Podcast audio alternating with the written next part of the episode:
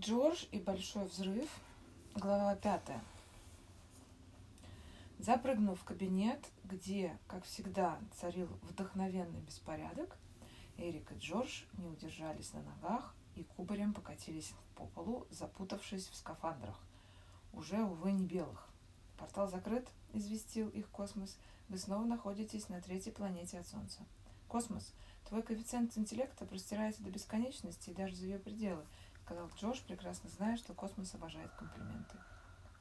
Технически это невозможно, ответил Космос, и его экран порозовел, как всегда, когда суперкомпьютер смущался. Но тем не менее, вынужден с тобой согласиться. Едва Джорджу удалось встать на ноги, он принялся выбираться из скафандра. Теперь скафандр лежал на полу, напоминая пустой кокон гусеницы, из которого только что вывалилась на волю бабочка. Эрик все еще в скафандре бережно заворачивал кусочки бесценного лунного камня. И тут за дверью послышались торопливые шаги. «Тише!» – прошипел Эрик. «Прячь скафандр!» Джордж запихнул скафандр в шкаф, по кабинету кружились лунные пленки. «Привет!» – крикнул Эрик. «Это ты, Сьюзен?» После последнего приключения, когда Эрик, Джош и Аня едва не застряли навеки вечные в звездной системе, находящийся на расстоянии 41 светового года в глубинах галактики. Сьюзан категорически запретила детям сопровождать Эрика в его космических путешествиях. «Ага», — откликнулась Сьюзан, но в кабинет не вошла. Ее шаги удалились в направлении кухни. Затем раздалось топанье, возвестившее, что Аня тоже дома. Это было супер круто, воскликнула она, врываясь в кабинет. «Пап, ты мне подаришь скейтборд, скейтборд на мой день, Ра...» «Ой, папа, почему ты в скафандре?» И Джордж тут. Эрик приложил палец к губам. Не может быть. Вы не могли. Неужели вы были в космосе без меня? Аня бросила на Джорджа испепеляющий взгляд. Ты же каталась на скейтборде, вежливо напомнил Джордж. Это же было супер круто. Гораздо круче, чем на какой-то там луне. Анне казалось, вот-вот взорвется. Эрика озадаченно переводила взгляд с нее на Джорджа, как будто они инопланетяне и говорят по-вулкански, а он забыл переключить свой переводчик. «Ну, мне пора домой ужинать», — сказал Джош. «Пока, Анни. Эрик, Сьюзен, до свидания». Когда Джош был уже за дверью, Сьюзен окликнула его. «Не забудь, Джордж, завтра ты идешь с нами на лекцию. Твой билет у меня». Следующий день, незадолго до начала лекции, Эрик на следующий день, незадолго до начала лекции Эрика в университете, Джош, как и было установлено, условленно подошел к соседскому дому. «И как было на Луне?» – сердито спросила Анни, пока они застегивали велосипедные шлемы. «Ладно, можешь не говорить, спорим на триллион фунтов, что там тоска зеленая». «Ну ты же уехала кататься», – возмутился Джордж с Винсентом. «Меня вы, между прочим, не позвали». «А я не знала, что тебе интересно», — огрызнулась Аня, запрыгивая на свой велик. «Ты никогда не говорил, что хочешь покататься на доске. Но ты-то знал, как я мечтала побывать на, на Луне, сильнее всего на свете из всей вселенной я больше хочу всего на Луну, а ты пошел туда без меня, друг называется. Какая несправедливость, думал Джош, и че он так злится? Какая разница, где он был и что он делал, если сама она при этом прекрасно проводила время в компании режиссерского сыночка? Но Джош не стал задавать Ане эти вопросы. Он молча наматывал круги перед крыльцом, пока не появилась Сьюзен с большой картонной коробкой, которую она с трудом пристроила на руль своего велосипеда. «Вперед, друзья!» — бодро сказала она, будто не замечая, что ее дочь и Джош упорно не смотрят друг на друга. Втроем они покатили в центр городка. Математический факультет уже несколько столетий располагался во внушительном здании на узкой улочке в самом сердце древнего Фоксбриджа. Однако, свернув с велосипедной дорожки на эту улочку, они обнаружили, что проехать по ней невозможно. Она запружена народом. Кто эти люди? Что они тут делают? Изумилась Аня. Давайте оставим велосипеды здесь, предложила Сьюзен, указывая на велостоянку. Иначе нам не пробраться. Припарковав велосипеды, они стали протискиваться сквозь толпу к ступенькам, ведущим к двустворчатой стеклянной двери, по обе стороны от которой возвышались колонны. Перед дверью топтался университетский охранник с беспокойством, поглядывая на собравшихся. Ого, сколько народу пришло на лекцию твоего папы. Джордж даже присвистнул. Видишь, все идут туда же, куда и мы.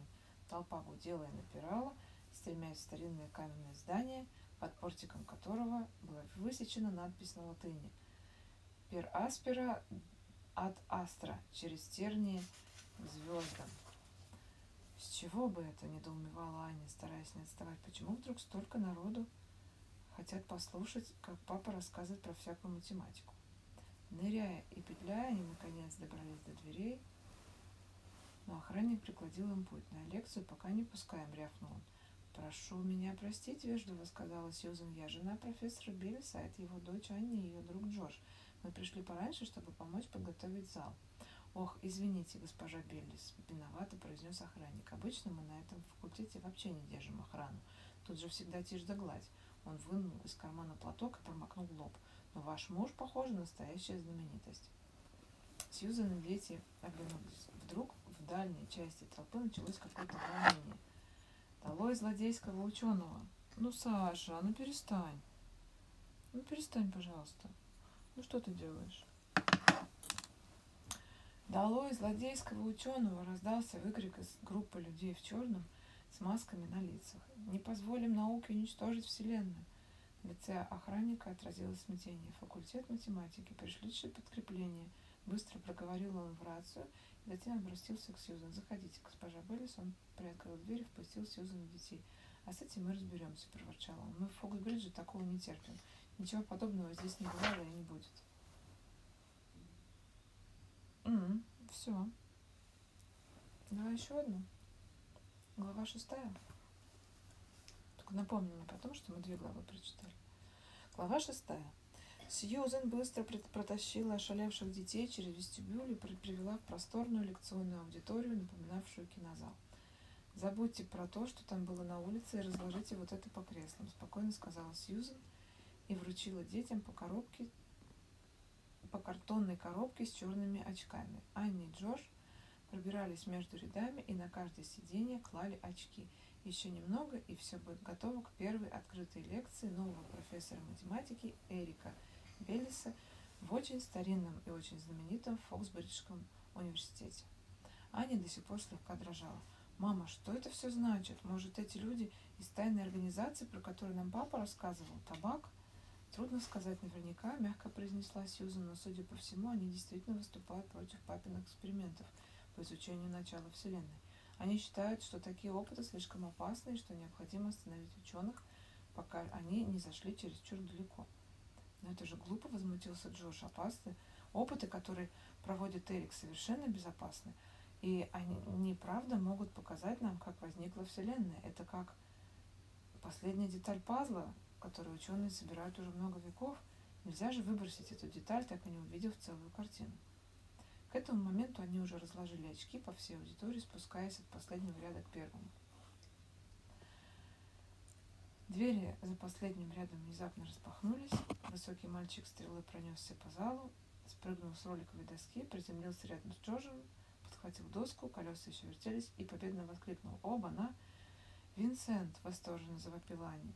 «Не знала, что ты придешь. Хорошо, когда рядом есть хотя бы один друг», — многозначительно заявила она с вызовом, глядя, глядя на Джорджа. «А я думал, сюда никого не пускают», — проборчал Джордж. «Только что начали пускать, а я разогнался». Винсент указал на свой скейтборд и сразу оказался впереди всей очереди. «А те в черном они ушли?» – спросила Аня. Зал тем временем начал заполняться. Желающие послушать лекцию занимали свои места с любопытством и недоумением рассматривая темные очки. «Ага, смотались, психи. Что это вообще было? Злодейские ученые, вот недоумки». Аня смотрела на Винсента снизу вверх и так улыбалась, что Джорджу ужасно захотелось дернуть ее за волосы, просто чтобы эта улыбка с нее сползла.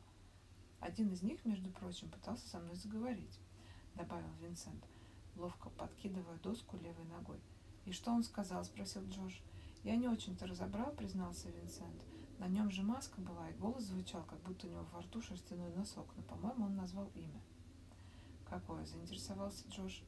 Винсент пристально посмотрел на него. Честно говоря, чувак, произнес, произнес он, похоже, что это было твое имя. Он вроде как сказал Джош.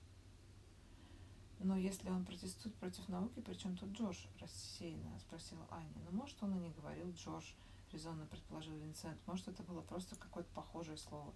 Или, может, на языке придурков в черном это слово означает что-то другое. Вот у моего папы, например, вернул он будто невзначай. Как только премьера фильма, обязательно проблемы из-за чокнутых поклонников. Какая же ты, ты знаменитость, если у тебя нет хотя бы парочки полоумных фанатов? Это, как бы так сказать, неизбежный побочный эффект, оборотная сторона славы. Премьера фильма мечтательно повторила Аня. Обалдеть. Ага, рассеянно отозвался Джош. Премьера фильма. Обалдеть.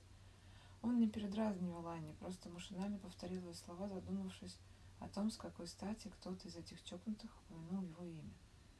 Наверняка, думал он, существует связь между этими демонстрантами и странным сборищем в заброшенном подвале под одной из фоксбриджских башен. Кто еще догадался бы обозвать Эрика злодейским ученым, как не эти безликие люди в черном, считающие, что из-за его опытов Вселенная может на минуту, за минуту разлететься на куски. Но с другой стороны, какое дело до Джорджа?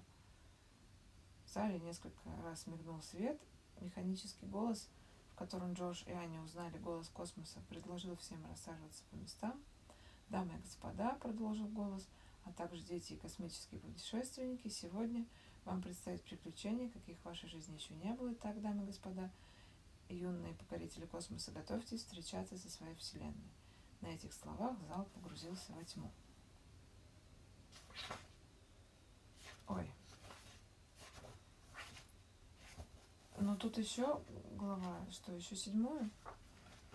Давай посмотрю, какая она длинная или нет. Короткая. А? Короткая. Глава седьмая короткая, но там длинная статья внутри про большой взрыв. Ух ты. Ну вот, ладно, давай.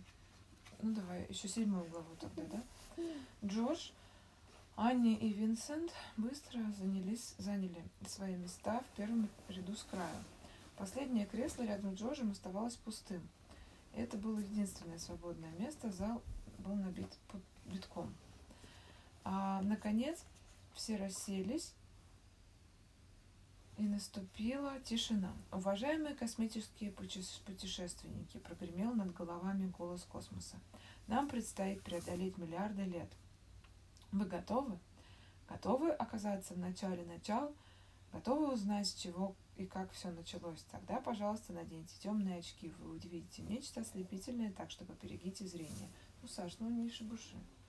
Над головами слушателей в кромешной тьме возникла белая светящаяся точка – до невыносимости яркая.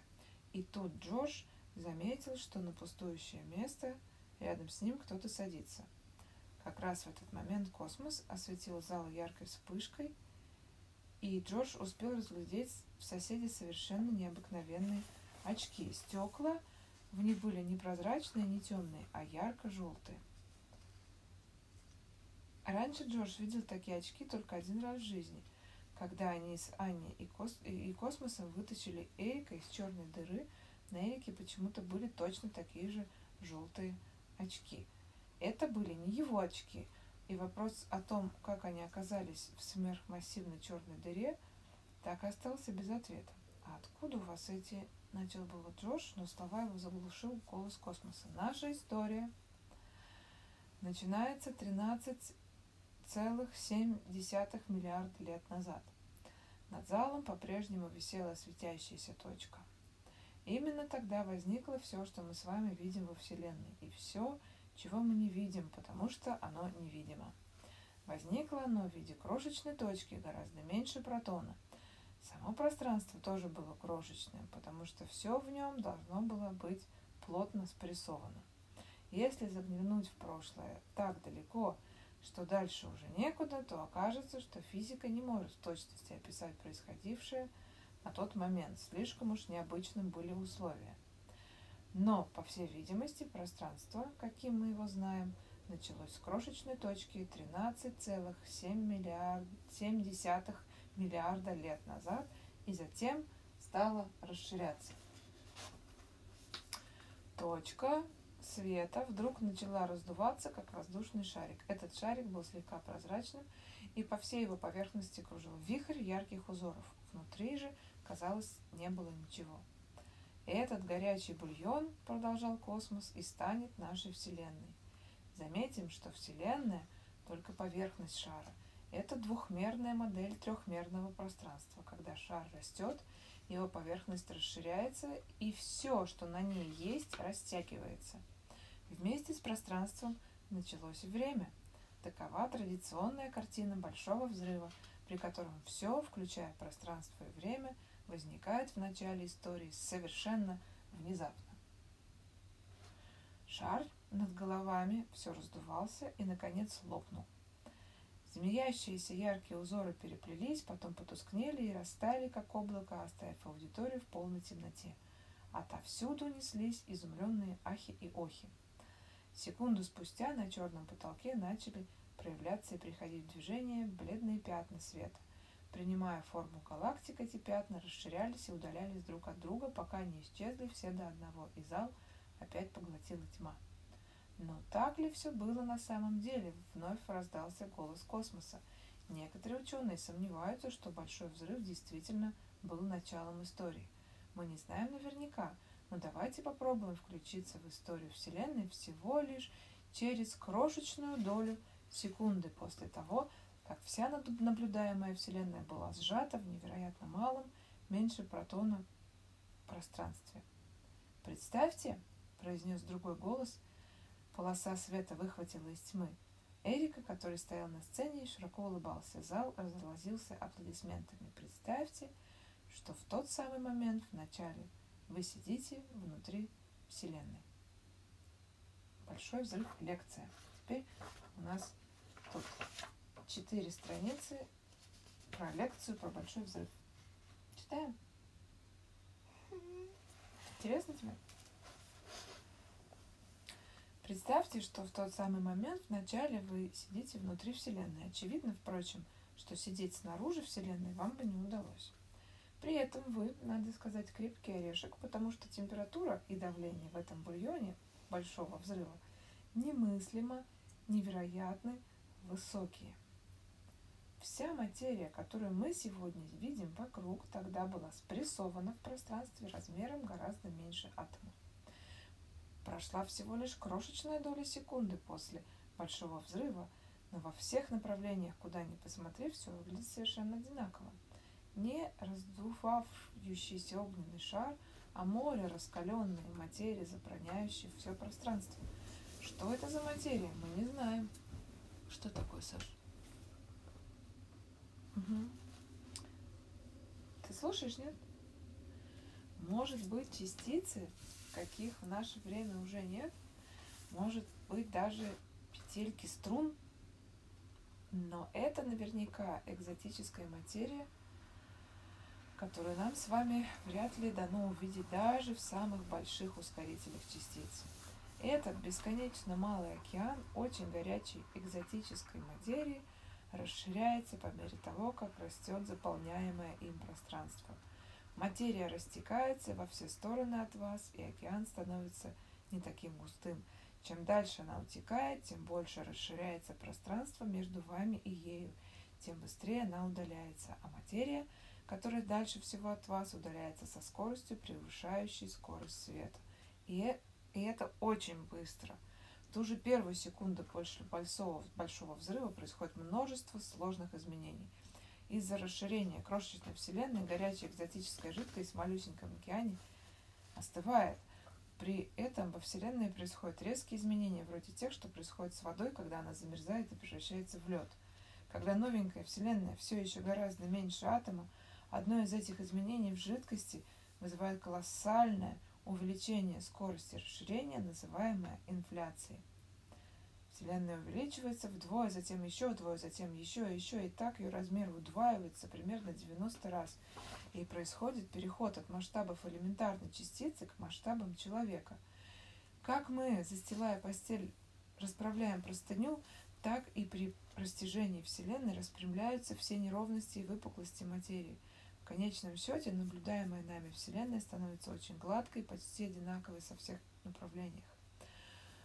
Друг, с другой стороны, мельчайшая рябь в жидкости тоже растягивается и удлиняется, что позже даст толчок формированию звезд галактик. Инфляция резко прекращается. При этом выделяется огромное количество энергии, от чего возникает множество новых частиц.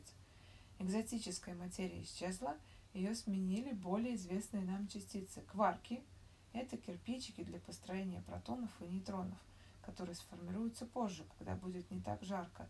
Антикварки – глюоны, летающие между кварками и антикварками, фотоны – частицы, из которых состоит свет, электроны и другие частицы, хорошо знакомые физикам. Среди них могут быть и частицы темной материи, но хотя они, по идее, должны возникнуть, мы пока еще не понимаем, что они собой представляют. Куда же делась экзотическая материя? Часть ее во время инфляции улетела от нас в те области Вселенной, которые мы, возможно, никогда не увидим. Другая часть, по мере снижения температуры, распалась на менее экзотические частицы. Материя вокруг вас уже совсем не такая горячая и густая, как раньше – хотя пока еще горячее, горячее и гуще, чем сегодня, где бы то ни было, в том числе и внутри звезд. Вселенная теперь наполнена плазмой, горячим, светящимся туманом, состоящим преимущественно из кварков, антикварков и глюонов. Расширение продолжается гораздо медленнее, чем при инфляции, и постепенно температура снижается настолько, что кварки и антикварки уже способны связываться в группы по 2-3 образуя протоны, нейтроны и другие частицы, известные как адроны, а также антипротоны, антинейтроны и прочие антиадроны. Через светящуюся темную плазму мало что можно разглядеть, а Вселенной тем временем уже исполнилась одна секунда. То есть, представляешь, да? Все то, что сейчас описывалось, произошло за одну секунду. Чего? Потом начинаются фейерверки, которые длятся несколько секунд. Это происходит взаимное уничтожение большей части произведенной ранее материи и антиматерии, сопровождающие потоки новых фотонов. правда? Туман теперь состоит в основном из протонов, нейтронов, электронов, темной материи и фотонов. Их больше всего. Но заряженные протоны и электроны не позволяют фотонам разлетаться слишком далеко, Поэтому видимость в этом расплывающемся и остывающем тумане остается очень слабой. Когда в Вселенной уже несколько минут, уцелевшие протоны и нейтроны объединяются и образуют атомные ядра. Преимущественно это ядра атомов водорода и гелия. Они тоже заряжены, поэтому туман по-прежнему густой, и сквозь него ничего не видно – на этом этапе вещество, из которого состоит туман, напоминает то, что в наше время находится внутри звезд, только это вещество заполняет всю Вселенную. После бешеной активности первых минут жизни Вселенная в течение нескольких сотен тысяч лет остается практически прежней. Продолжает расширяться и отстывать, горячий туман постепенно, постоянно разряжается, тускнеет и краснеет – по мере того, как длины световых волн увеличиваются за счет расширения пространства. Затем, через 380 тысяч лет, когда та часть Вселенной, которая впоследствии будет видна Земле, расширяется до миллионов световых лет, туман наконец-то рассеивается, электроны захватываются ядрами водорода и гелия и формируются целые атомы. Поскольку электрические заряды электронов и ядра взаимно компенсируются, эти атомы не, мог, не, не, не несут электрического заряда, так что фотоны уже могут перемещаться без препятствий. Вселенная стала прозрачной. Что же теперь вы видите, прождав сотни тысяч лет, пока туман рассеется? Только тускнеющее красное свечение во всех направлениях. Пространство продолжает расширяться, длинные волн фотонов растягиваться, и, на, и это свечение становится все краснее и все тусклее. Наконец, этот цвет вообще перестает быть видимым повсюду, куда ни глянь, только тьма. Мы вступили в космические темные века. Фотоны от этого последнего свечения с тех пор так и путешествуют по Вселенной, постоянно становясь даже еще краснее. Сегодня их можно обнаружить в виде реликтового космического микроволнового фотонового фонового излучения. Они и сейчас отовсюду долетают до Земли. Эти темные века Вселенной длятся несколько сотен миллионов лет, и на протяжении всего этого времени смотреть в буквальном смысле не на что. Вселенная по-прежнему заполнена материей, но почти вся она темная материя, а остальное – газы, водород и гелий, и ничего из этого не порождает новый свет. Однако в, тем, в полной темноте потихоньку происходят перемены. Рябь, некогда мельчайшая, но усиленная инфляцией, означает, что в некоторых областях Вселенной масса немножко больше среднего. Следовательно, протяжение этих областей усиливается, привлекая еще больше массы. И темная материя, водород и гелий, притягивается ближе к друг другу. Медленно, за миллионы лет, в результате этого усиливающегося притяжения появляются сгустки темной материи и газа, которые постепенно растут, втягивая в себя все больше материи. Иногда их рост укореняется, ускоряется, а когда они сталкиваются и сливаются с другими сгустками. Когда газ попадает в эти сгустки, его атомы ускоряются и нагреваются. То и дело, этот газ становится таким горячим, что перестает сжиматься. Остыть он может, только испуская фотоны, а сжаться только столкнувшись с другими, обла... с другим облаком материи.